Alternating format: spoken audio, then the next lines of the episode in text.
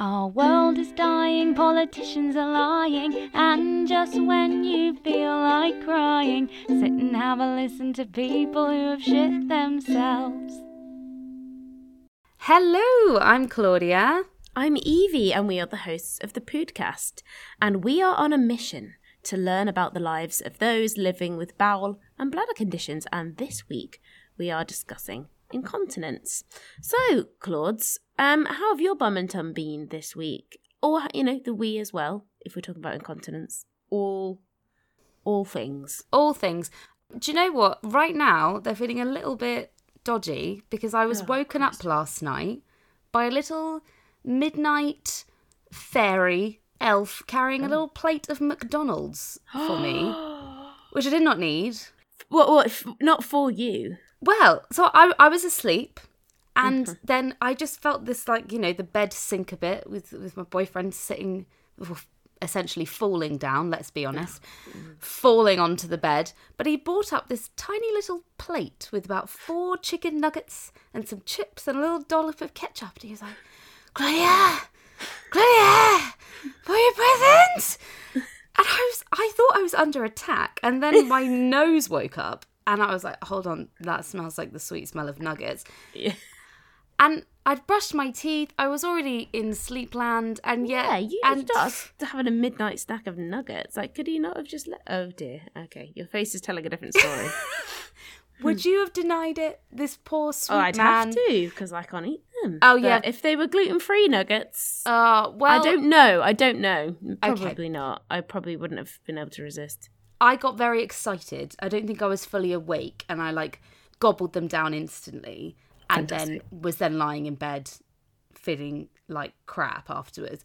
And then he's just you know passed out next to me in a drunken slumber, perfectly fine. So I thought, for God's sake, I was asleep, I was fine, and then Yeah. you bring me up this little tray of temptation. I fucking take it because I've absolutely no standards essentially, and then I felt terrible. So I woke up this morning not feeling that great. But other than that, my bum and tum they they've been okay this week. I think we've spoken before about in this heat I always get terrible diarrhea, terrible. So Me that's too. not been ideal. And then hilariously, you finished your self isolation. Uh, and I literally went onto Instagram to see that Evie had come out for self isolation. She put a little picture on that said freedom. And then about 10 minutes later, I had a notification saying you need to self isolate for eight days. So I so bad and funny. it's so bad and funny. I was very I was very sad because I missed seeing Alyssa Edwards, who's my favourite drag queen of RuPaul's Drag Race, live in concert. Spent a lot of money on tickets, been waiting since January to see them. And yeah, that popped up a few hours before I was supposed to I mean, her. I, th- I think that's. I mean, obviously, it started off being funny because I literally was outside, took a picture, put it on Instagram, like I'm out in the sunshine, hooray! And then, like straight away, Claudia messaged me saying, "Yeah, I'm, I've got to go home now. I'm an isolate." And then I was like, "Oh, that's funny," but I had a great, I had a great time isolating. You'll be absolutely fine. And Claudia was like, mm, "Yeah, except I am missing something I've desperately wanted to do tonight," and that was, I suppose. The sort of chasm between us in that I don't plan fun social things and I stay at home on my own. You actually do things, so uh, It's you my downfall. It's my downfall. So, so did somebody take your ticket? No, that I think my sister managed to get a refund, but her and her boyfriend Okay. still went, and they said they were gonna like, we're not gonna tell you what happens. We're gonna tell you that it was a terrible show.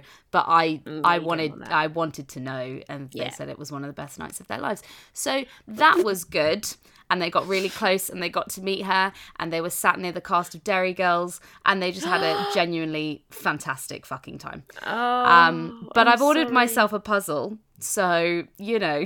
Yeah, I do feel like you're going to be fine though, because I mean, obviously missing out on things is, is bad, but in your own company, you're and you know with your puzzles, you're great. It'll I be like fine. it fine, I think yeah. the only thing that I'm a bit annoyed about, and I mean, this does might feel a bit stupid because the guest that we've got coming on today, this is might think that this is not hot, but it's going to be what 27, 28 degrees on Monday. Is it? kind of hot? She's laughing. Okay, That's hot for here. It's pathetic. oh Um, god, it is 27 tomorrow and 28 on on Monday with Yeah. absolutely no clouds. I just want to clarify to our transatlantic listeners that we are talking about Celsius, not Fahrenheit.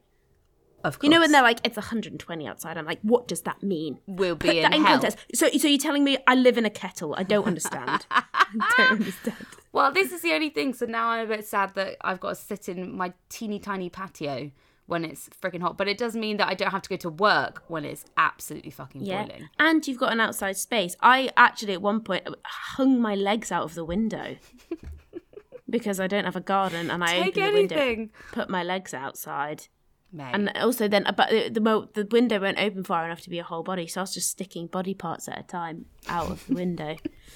Um, so I'm sorry about that, Claude, but um, Thanks, mate. yeah, that's. I was gonna say it's a bit shit, but I I I think the isolation I've just come out of was the best week of my life. So Well, I, tell I me, don't have anything to say. how has your bum and tum after Okay. this wonderful week of isolation?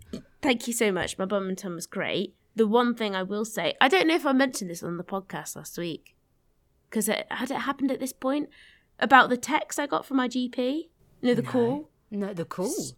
I got a call from my GP. So so people twenty five to thirty um from Monday were supposed to get their text. Yeah. Last Saturday, day two of isolation, the phone's ringing. It's my GP surgery, and I was like, "Ah, "Hello," and uh, it's like, "Oh, hi there.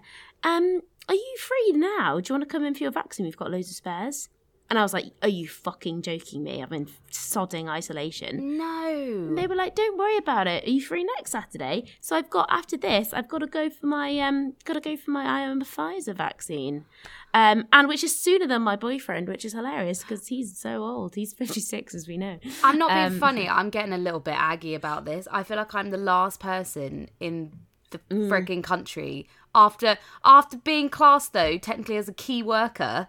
I am the last still. person I know. To, I'm not getting mine till middle of July now because I had to cancel mine this week because of sodding self isolation. That is really shit. Sorry, that's How- really shit. I'm getting agged. I'm ah. Aggie C's coming well. Aggie but C is also, coming the out. thing is, like, if you do get it, you'll prob- you'll probably be fine. you probably won't die. So Is that Chris Whitty on the la- That's him right there. The science is in. It's fine. It's fine. Look, I'm not a scientist, but you know, it will go really quick. It will go so quickly. I was getting so cross in like March when like 18 year olds on the Isle of Man were getting vaccinated. I was obviously still getting public transport to work every day, like fuck this. But actually, like it, it just will it will come. It will come. It'll it'll come, sweetie, you know? It'll be all right. Appreciate that. Um, but yeah, so I had a good week of isolation. Um, bum and tum have been actually quite under control. But um, but yeah, I'll let you know how I feel after this Pfizer vaccine because I've heard, you know, some people are not feeling so great. Yeah, yeah. You'll be fine. I think you just have a bit of a dead arm. Mm, oh, some people have like fevers and stuff though.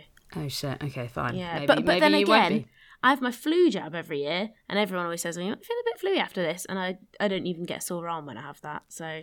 Shut but you know, I appreciate these are very different things. So. we're not bragging, guys. We're just we've just got fantastic immune systems, but terrible bowel systems. That that is where that's where it balances out for us. You know, can't have it all. Can't have it all. We we won't get coronavirus, but we will shit ourselves. Amazing. Permission to discuss condition.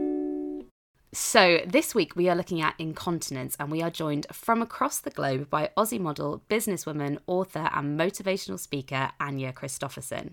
Anja has become a global ambassador for VACTERL Association, a lifelong disability that affects many body- bodies. A lifelong disability that affects many body systems, of which Anja was diagnosed with at 28 weeks into her mother's pregnancy. Anja has had a successful modelling career, walking in Amsterdam Fashion Week at just 17. Her story of model to role model has led her to become a youth ambassador for the Continence Foundation of Australia and to writing her autobiography and self help book, Behind the Smile An Inspirational Journey from Disability to Ability. I'm now thinking, what the hell am I doing with my life? But we will welcome you anyway, Anja. How are you and how's your bum and tum? Thank you so much, Claudia. I'm so happy to be here. And you made me sound really, really, really good. I feel a little bit like a fraud. Honey, Um, my- you got it going on. You're good. Bum and tum, always problematic, problematic now, problematic since day one. Um, I, yeah, I think that's about as much as I can add. You'll probably hear the rest very soon. Everyone's on the edge of their seats waiting to hear about the problematic bum and tum. So, can you talk us through a little bit then about VACTERL association and if it's even possible to surmise how, how it affects your body? Absolutely. So I'll try and keep it as short as I can because this could be a very, very long story. Mm. So VACTERL is an acronym. It stands for vertebral, anal, cardiac, tracheal, esophageal, renal, and limb. You have to have three to qualify under the diagnosis, and it's one in 10,000 to one in 40,000 births. Wow. So, in terms of my vertebral problems, um, I'm missing bones in my sacrum, so that actually affects some of your pelvic nerves. So I can't really feel too much down there, which is a bit of a problem sometimes. Yeah. Um, I have an extra lumbar vertebra, so I'm nice and tall, which helps me with the modeling. I have scoliosis, which, you know, curvature of the spine. Um, and I have some half formed vertebrae, which are called hemivertebra. A is anal. So instead of just having um, the three pelvic openings like the normal people do, I had one. Um, and coming into the one, which was a cloaca, I had my intestines, urethra, and two vaginas. So when I was born, I had to have a colostomy and a vesicostomy for my bowel and my bladder, and then a reconstruction when I was seven months old, where they literally cut from front to back and made the three openings again before reversing my colostomy and vesicostomy so I could go to the bathroom normally. Wow. It's remarkable. B was cardiac. Um, so cardiac, I was born with a hole in my heart. It repaired itself magically, um, but I do have some heart problems at the moment, so I'm on some medication for that. Um, tracheoesophageal is food pipe air pipe. So when I was born, I had no joint to my stomach at all, and my food pipe was connected into my air pipe going to my lungs. Um, so at that five hours old surgery, I had to have that connected the right way um, as well. R is renal, so I had only one kidney. Um, and L limb, I'm not affected. So all of my problems are internal secret. Um, and on the outside, I look perfectly healthy. I mean, it's just really reminding me. I work in a primary school, and so obviously you're learning the alphabet, and it's always like A is for apple, and I'm like A, a. is for anal, A A A. This is just. I think we should start teaching it like this. So. It's fantastic. Um, that's absolutely um fascinating though, because that's not um a condition that I before kind of we discovered you that I had ever heard of before. Um, how common is it? And anyone that has it, how how many of those tend to affect them? Um, like, is it normal that every your, everything is affected, or maybe just one one and two? overall, it's one in ten thousand to one in forty thousand births, um, and that range is so large because it's a rare condition and there's not enough research into it. Um, but each of those letters can affect about one in five thousand. So, like the A for anal um, is anorectal malformation. That affects about one in 5,000. But the form that I have, which was the cloaca, is the most complex form. Um, and unfortunately, that's about I think one in twenty thousand. So it's a little bit more rare. And how does how do you manage this on a on a day to day basis? Is it kind of you? It, it can be quite predictable, or can this can this condition throw you off a lot? Um, it definitely throws me off. I think a lot of people expect me to be a very highly organized person. Um, but in terms of my in my professional life, yes, but in my personal life, I just go with the flow and just see what happens because I'm so used to the unpredictability of it. Um, and I think that's where it kind of struggles to fit into, you know, social and educational and employment systems because there is no like cycle there is no constant. It's so unpredictable. There can be days when i may not be able to get out of bed or leave the bathroom or do certain things but other days i function fully. And it's not like i have a disability whereas other days i feel incredibly disabled because i can't do very very simple things. I think something you've spoken about quite a lot is um, people identifying as disabled. I think especially when, you know, on the outside there's no obvious disability how how do you work that into your your daily life in regards of you know using disabled toilets or having to speak to employers about what your needs and requirements how do you manage that that's a really good question because I think disability is something that's huge about identity. And I only really started to use the word disability in relation to myself probably my late teens, which isn't really that long ago now. Um, now I embrace the term because I've realized what the actual definition of disability is, and it's not being able to do certain things. And even when it comes down to eating, like I can't swallow, I don't have any um, muscle like contractions in my esophagus. So just simple things that people take for granted and I can't do. So I started to realize actually I do have a disability and I do need to kind of give myself some sort of validation and credit for that. Even though sometimes I look at myself and I feel a little bit like a fraud because I don't look like that standard image of disability. Um, and I have a lot of people tell me that I don't look disabled. So I rarely use disabled toilets. I haven't used any disabled parking.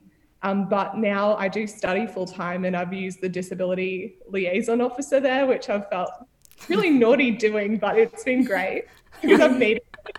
Um, but yeah, I think it's it's a challenge because sometimes I'm that disabled person and sometimes I'm not. It's not a constant. That's really, yeah. really interesting. I think particularly about the you mentioned the word um, identify there, and I think that that's something that's quite difficult for a lot of people to get their head around. I mean, so many people we've spoken to kind of didn't really didn't really like consider themselves to be disabled or use that. And then they were like oh hang on. Actually i desperately need to use this disabled toilet. And it's just i think mm. that can be quite a difficult thing to kind of accept as well to be like actually yeah i am disabled. And from what you've described there i mean i just think anybody would say well yeah you know of course you need maybe at times we'll need special requirements. But as you say when it's not a constant thing that that's really really hard because it's not always going to be um, in the same way that you need those requirements. Yeah, and also people's perception. I remember we've had a guest on previously who um, was marched out of a bar after um, security thought she was dealing drugs in a disabled toilet because she'd gone in to change her bag and had taken her boyfriend with her because she didn't want to put all of her things on the floor. There was there was not really anywhere for her to put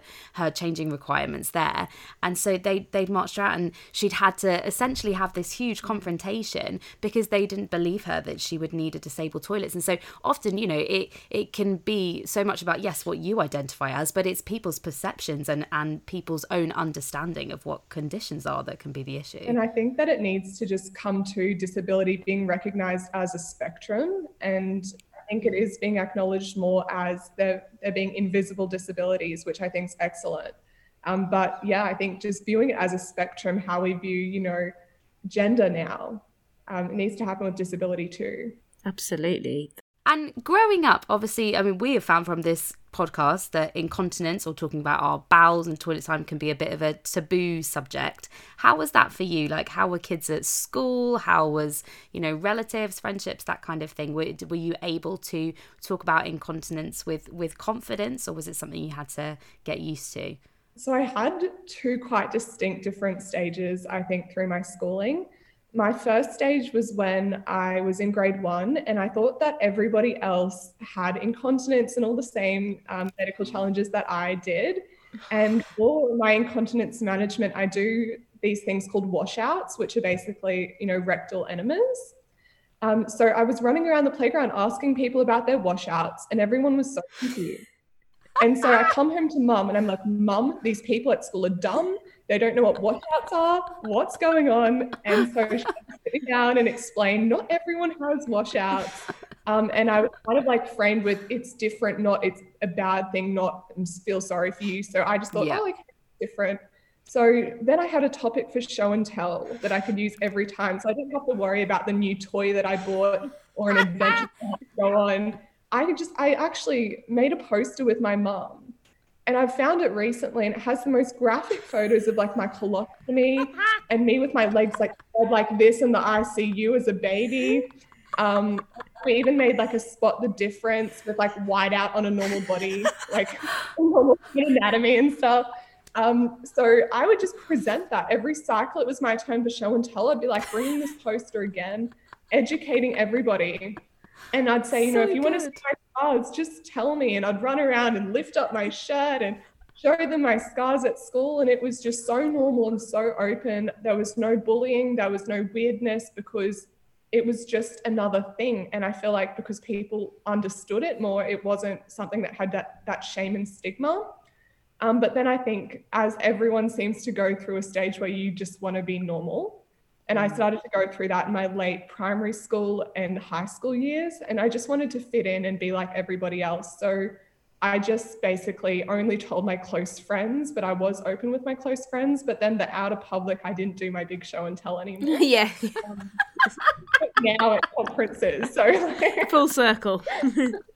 I mean, that's such testament to your mum as well. That, like you said, that she never said that you know people might feel sorry for you or whatever. That this is just this is just difference. Everybody has different things about their body, and this is yours. And it, it's teaching kids from a young age to be accepting and and to not look at differences as something that is bad or wrong. Just something that's different. I think that's brilliant.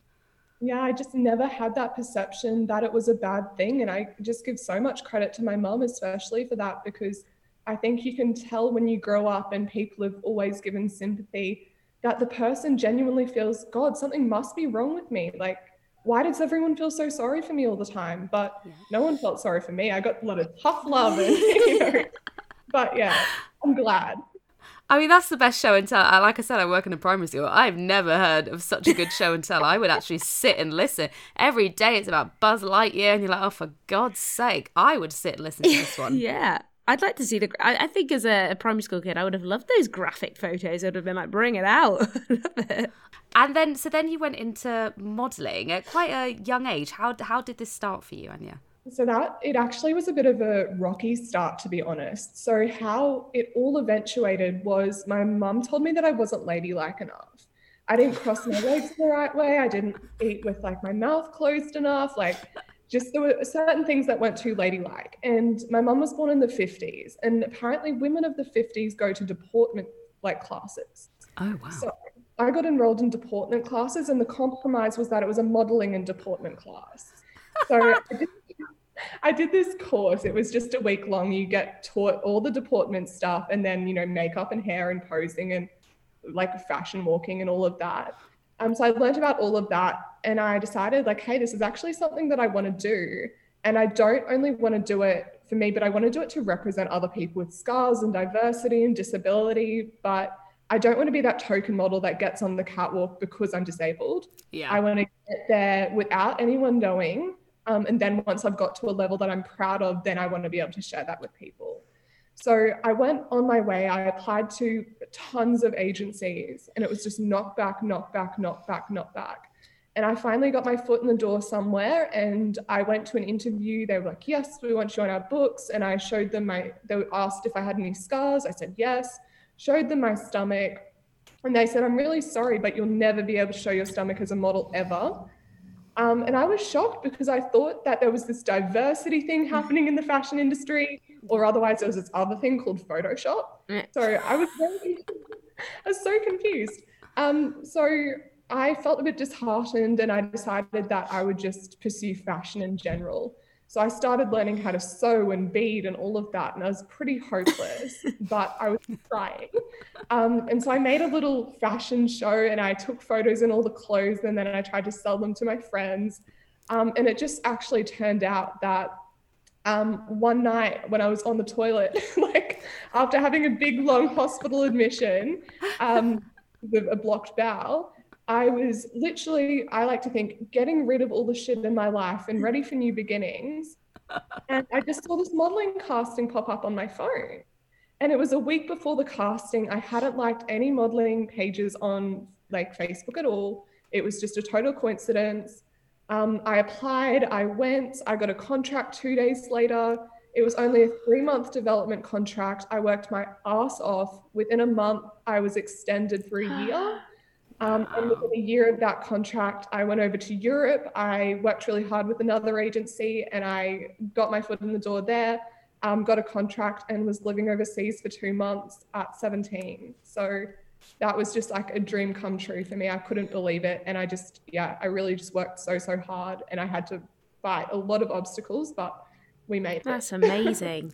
That's what an is. achievement. And and what part of that during what part of that process, um, ha- having obviously just been told, you know, you're never going to show your stomach as a model because of your scars. When you then applied for the casting that came up on your phone, at what point did you say, just to let you know, I have scars or I've got a disability? Did you not mention it? How did that come about? so my strategy was avoid, avoid, avoid at that stage. um, so I, for the casting, we had to walk in our bikini and get photos taken in our bikini.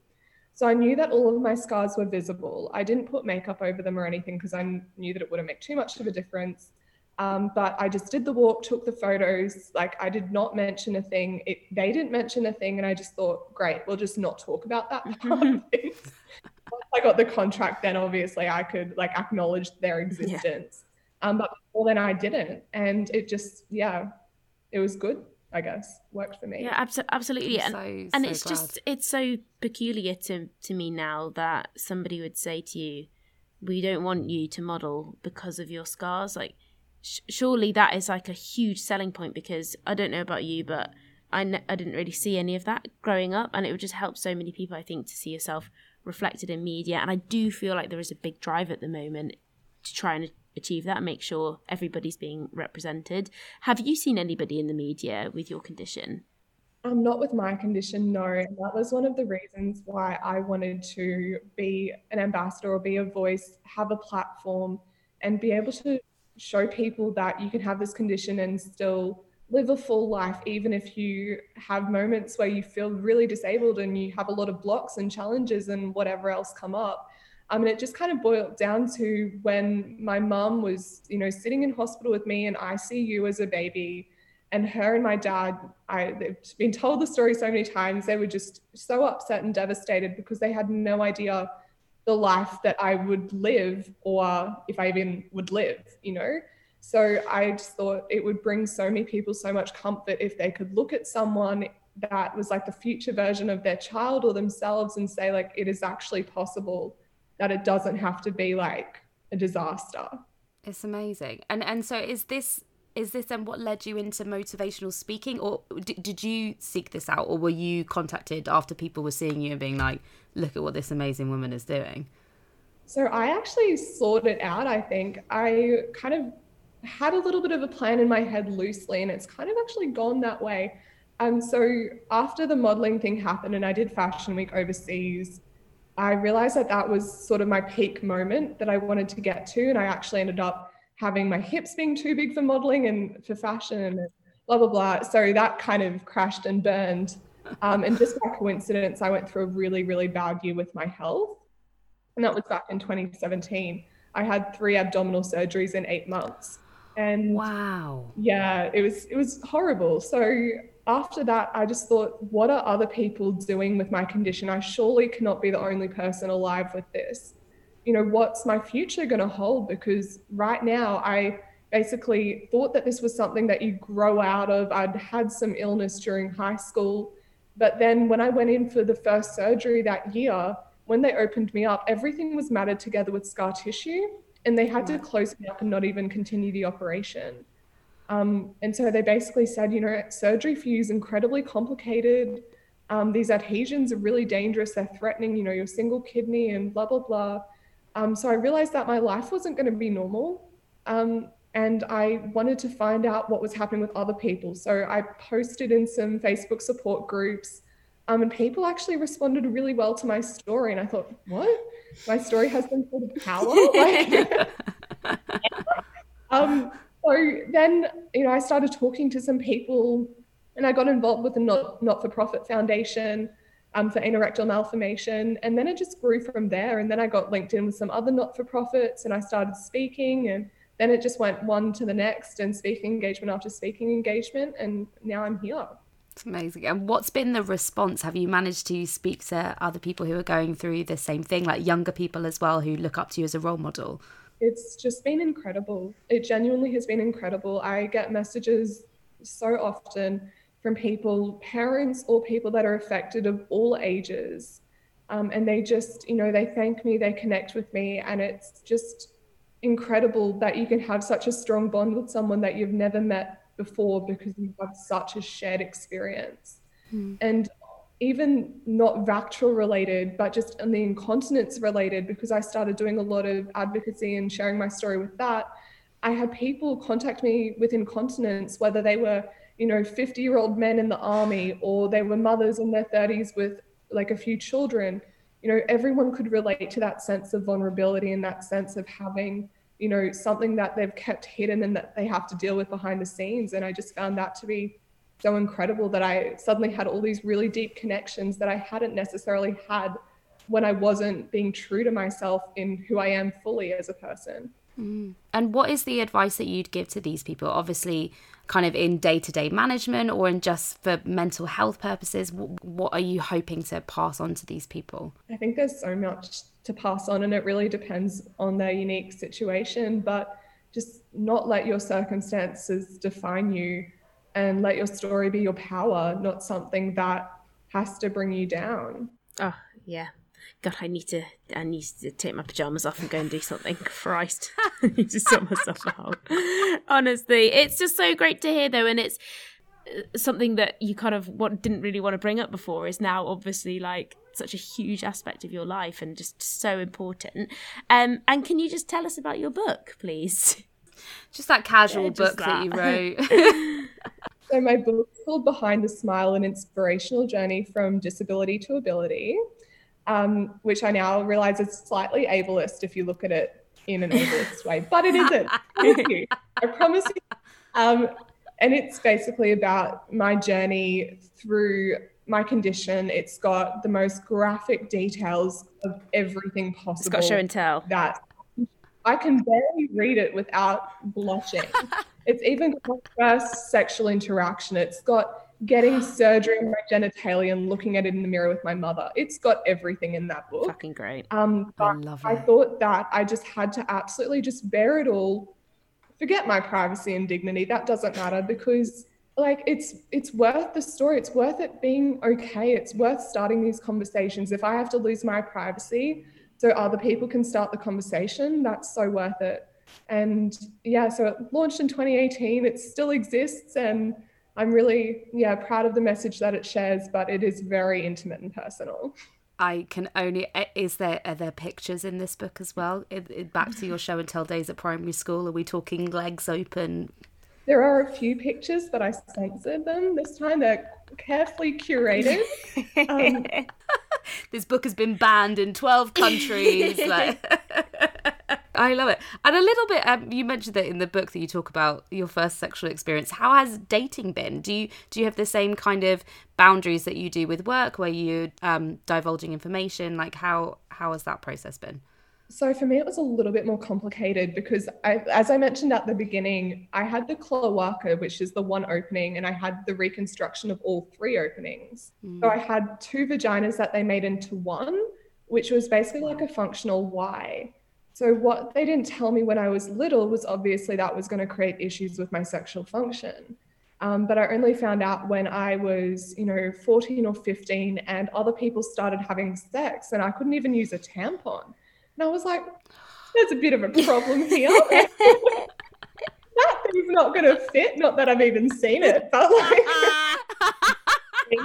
um, so I realized that and I went to a gynecologist, and the gynecologist said to me, Sweetie, two years before you want to have sex, come back to me and we'll start this process called vaginal dilatation.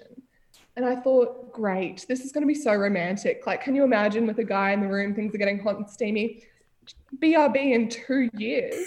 So oh my god. This was great for my mum. She did not have to worry about me being locked in rooms with guys on sleepovers because I couldn't do anything. I couldn't get pregnant. I couldn't get in trouble. I couldn't get an STD. So it was great for her, but for me, it was I felt very different and very isolated. Um, but what that meant was that I wasn't really starting that vaginal dilatation process until I was around 16. Um, and I started it then not because I was ready to have sex, but just because I had all this other health stuff going on. And they thought, we might as well get it out of the way while we're dealing with all these other problems that you have. Um, Is your mum in the corner like sweating, like, no, no, no, don't do it? My mum's there, like holding my hand, like looking the other side of like the, the curtain and being like, oh, that doesn't look good. Um, and being like, I hope you enjoy it, sweetie. And I'm like, I don't, it hurts. It's horrible. um, horrible.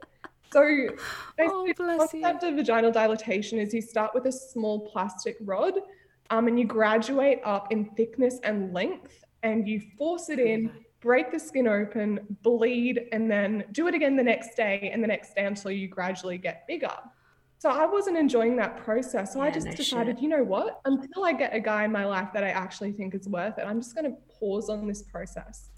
Um, so I paused on that process. And basically, when I met guys, I would just say, look, this is cool. I kind of like you, but I can't physically have sex. And quite often they'll just go running away.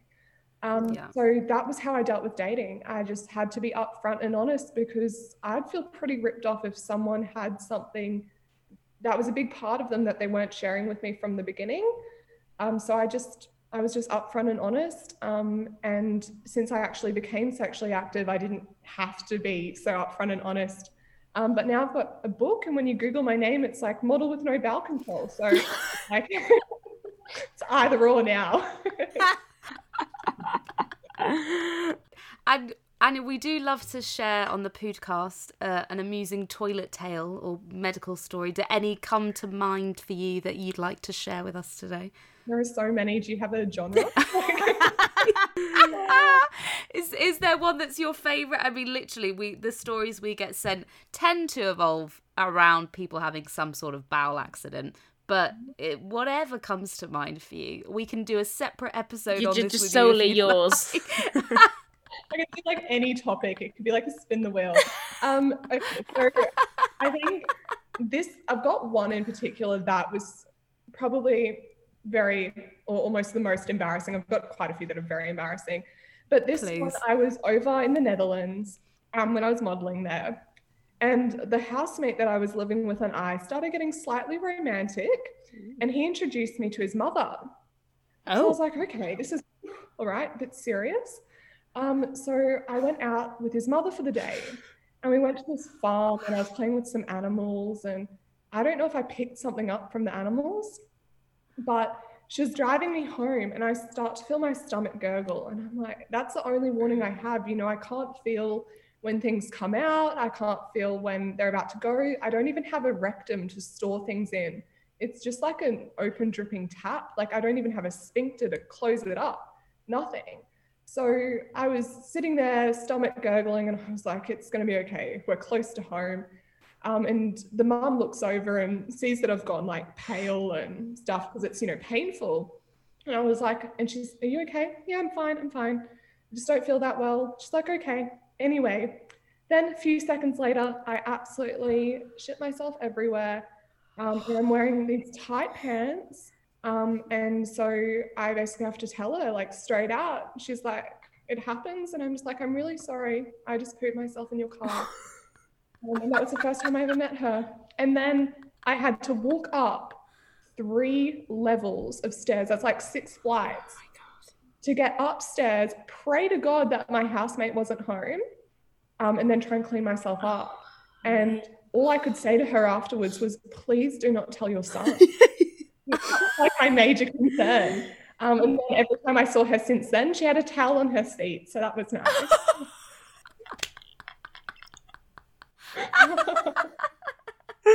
oh, I love this swearing to secrecy. Don't Yeah. you dare. but don't worry, I'll your put the towel down. No one's going to ask any questions about that. oh gosh, I mean, if she she if Oh, she did say, bless you know, don't worry about it, these things happen. She sounds like she was pretty understanding about it. yeah. Was your housemate home when you got back? Thank God, no. In. No. Yes. No. Okay, phew. Because the toilet was um, one of those ones with the two doors, and one door was into his bedroom, the other door was into like the main room. No. No, so I'm glad he wasn't home. Oh my gosh, were the locks on both doors? Oh my doors? God. Yeah, thankfully. Okay, yeah. I don't. I that one of my fri friends when growing up, she had a, a bathroom in between her bedroom and her sister's bedroom, and and every time I wanted to go, I was like, oh my god, someone could come in either door. I absolutely hate that design. Why do that? Two doors Do into one bathroom. no, let's eliminate risk. One, not even a door, just a cat flap if, if possible. It was like a toilet in this little room with no sink, and then you had to leave that room to go into the main bathroom that was also connected to his bedroom Hate that. to use sink. Hate it. anyway, No. design. Bad design. I think that's why we just need more um, people with disabilities to design toilets. Because what's going on right now ain't working. I don't like it. Oh, well, Anja, I'm sorry that that happened, but that is a fantastic story. Thank you so much, and thank you so much for coming on today. You've been amazing. If if people want to find you on social media, where can they get hold of you? You can find me on Instagram, Anja J Christoffersen Um, it's a long one to spell, but I should be one of the only ones. Ah, Fab. Thank you. Honestly, thank you so much for coming on, Anna. You've been Thank you, Anja. amazing. Thank you. Thank you. Thank you so much. You guys are so great and so funny.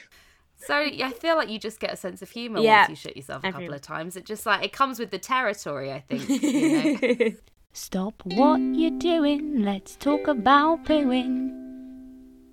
Okay, it's that time in the show where we share some more toilet tales. I I feel like the latest guest that we've had, we could almost end it there because the toilet tales they Yeah. provided for us have been so sensational. But lucky for us, you fabulous listeners have sent some more in so we can continue to bask in this shitstorm. Mm. So, Evie, what is our toilet tale yeah, this week? so right. We could have definitely ended it there with Anja, but we don't want to deprive you listeners. If you've sent us things and you want to share them, we will fucking share it. So this person says, Hello, ladies. I'm so grateful to have found your podcast. It has brought me much joy and laughter at a time when I really needed it. So much so that I have a turd tale for you. Well, first of all, can I just say thank you so much for that? God, this feels quite self congratulating, doesn't it? We're just going to read about how great we are. Okay. I'll read that bit out as well, even though it's not relevant. Okay. Uh, so they say. I was on my way back from a recruiting event with two male co workers, one of whom was driving his brand new truck. The event had been hours long, and I hadn't slowed down enough to realise I needed to go to the restroom. Ooh, they're American. Ooh. When we pulled into the office parking garage, I felt it. I needed to go right then. As we parked, I quickly weighed up my options. I could rush to the building 20 yards away, followed by my co workers, who would have had to go into the building to drop off tubs of recruiting supplies. What if I let out a toot and they had to trail through it? Worst of all, what if I didn't make it to the building? He would surely know. So instead, I sped walked to my car, which was significantly closer, and as soon as I opened my door, it happened. And ladies, I was wearing a tight fitted sweater dress with pantyhose. Pantyhose! Which are tights, by the way. I took a deep breath and sat down in my car. No towels or bags to sit on, and then I had to drive home. Luckily, it was only a five minute drive, but I spent it holding my breath, not sure if I should be laughing or crying. Once I was home, I had to penguin walk up the stairs to my apartment, all while praying that those pantyhose do not give out. Needless to say, I tossed one of my favourite dresses that day. I ended up having a good laugh and telling all my friends and family because it happens to so many of us. My ulcerative colitis and IBS journey has been a frustrating one, but you have both made it much more bearable. Thank you. Oh wow. What a lovely thing to say. And you know, it happened. It happened to me with the the tracksuit bottoms. I had to throw them out, and I loved them so much. I had to penguin walk up the stairs. Uh, you know, not a single thing that you did there have I not done myself, and have not been has not been done by thousands, nay hundreds of thousands before you and after you. And you know, there is there is no shame, and it is always worse when you're with male. I, I can't think of a worse connection to know people than them being your male co-workers. Yeah. Nightmare. Or do you think male co-workers would feel the same about female? Do you think it's something about the opposite sex or I, I I don't I don't I don't know. Maybe it maybe it, I, I I don't know. But I think I mean particularly you know I suppose as a straight woman, yeah. a male co-worker. No, not and not even just like in a sexual way. Just because you use different toilets, you don't have the. I feel like I wouldn't be able to laugh and share with them in the same way. Because I don't look. I don't like men very much. I get on with women. I don't want to talk to them. That's But- what she's saying. I just don't like. But you know, I feel I feel like female colleagues be like, "Oh, you'll never guess what." Whereas something with male co-workers, I kind of feel like maybe I want to be taken more seriously. Therefore, I wouldn't be able to tell them about me shitting myself in my tights. God, tights. That is the worst part. of Yeah, it. it's tights, isn't it? There's something so restrictive about tights anyway. So that, but I guess you, sometimes I don't know about you. Like, I can't sleep if I'm not wearing pants. Like I, I, I, I Really? couldn't sleep fully in the nude just because I feel like I can't um, relax unless there is something like a barrier. blocking those. Yeah, like a barrier. Like so, actually, But you maybe say that somebody pulled the pants down before they shat in their bed, didn't they? Well, I did, yes, because that's what I mean. I literally took them down. In for those of you that don't know, please listen to our first episode where I shat myself in the bed and pulled my pants down while I was sleeping to shit myself. Uh, so good. it's so terrible. But do you see, like clearly, even then, I was like, yes, I must take this barrier away. Like there is something about that for me that makes me relax. So something maybe even restrictive, although that would make it more uncomfortable. Maybe I'd feel more at ease knowing there was something that essentially is going to catch it. Rather than being commando, I have a question for you. Have you ever seen anybody penguin walking? You because there is that very clear like and again working in a school i see it with kids or one of the little boys that i work with if he laughs too much he wheeze so he'll always be like stop stop stop stop stop and then he'll like hobble away like holding himself which is always great for your for your ego when you've made Someone a six year old laugh so much. But have you ever seen anybody down the street doing a penguin walk? Um, I mean, yeah, obviously with the kids, uh, I constantly I'm just working out when they've shit. Um, but I think I think I have actually. I think I saw a man in Exeter when I was working in Walkabout. He was in Walkabout. It was like a day shift, and it was the rugby. And he like sort of penguin walked downstairs to the bathroom. I thought, well, I really do think you've shit yourself. yeah Um, but some people just have strange walks. Some people might just carry on walking normally. Um, but so I think yes, but I could never be hundred percent confident. Apart from that one man, have you? Well, yeah, obviously. Well, I had a bit, a bit of a penguin walk myself this week, but because my shorts kept riding up in the middle, oh. and so my legs were chafing, so I was like walking really, really funny, and I kept thinking to myself, people are going to think I've shot myself because I, I, it wasn't even so much a penguin walk; it was almost like a penguin shuffle, Was just it? trying to, just trying to get home. But oh, well, thank you so much for sending in that story like you said so many people can relate. And i i love that you said i just went straight away and told my friends because i do honestly think that is the best thing you can do is just spread the joy get it out straight away and then you'll feel better. You always do. And I'm sorry to hear that you've uh, had a bit of a bumpy, bumpy road with colitis and IBS. But you know, come one, come all. Come and come and join us over here, over the other side of the pond, yes. into the swamp with us. the shitty murky swamp Um, swamp. So, thank you for that, and thank you to the amazing Anja Christoffersen who joined us today. She was just She was fabulous. right. She was fine. okay. I mean, she hasn't really done much with her life. I think she needs to, you know, get it Yeah, together. yeah. She needs to stop having such an ego. We've got to stop interviewing these guests because I can see our faces when we're reading out their introductions, and we're just like, "What the fuck have we done with our lives?" I feel so depressed. we're both we're sat here in our pajamas, both of Yeah. us, and she obviously are. this beautiful model just joins us on Zoom, and both of us are like, "Oh fuck, I should have had a watch. This is not ideal." Claudia, again, speak for yourself. Stop saying that I look like shit. I feel great. I really like my pajamas I'm wearing. Your pajamas are fabulous. I'm not saying Ooh, that we like look like shit, but mm. maybe we should have washed ourselves before we interview Yeah. a model. Hey, should I have brushed my teeth? Sure. Can I still taste the haven't garlic last night? Yes. I haven't either. No. I haven't brushed my teeth either. I just learned something. Apparently, you should brush your teeth before you have breakfast. No. Yes. Because of the fluoride. So you, I mean, I do because I eat my breakfast at work, but I wouldn't if I was at home. I wouldn't. Yeah, no, me either. But because I don't want my breakfast to taste like um, toothpaste. But you brush Yeah. your teeth like straight away, so then the fluoride has longer on your teeth to work. So then when you do it, eat, it fights the bacteria way more effectively. But sure, I'm not going to get into this. But That's what my that's, a, that's what a certified board dentist told me.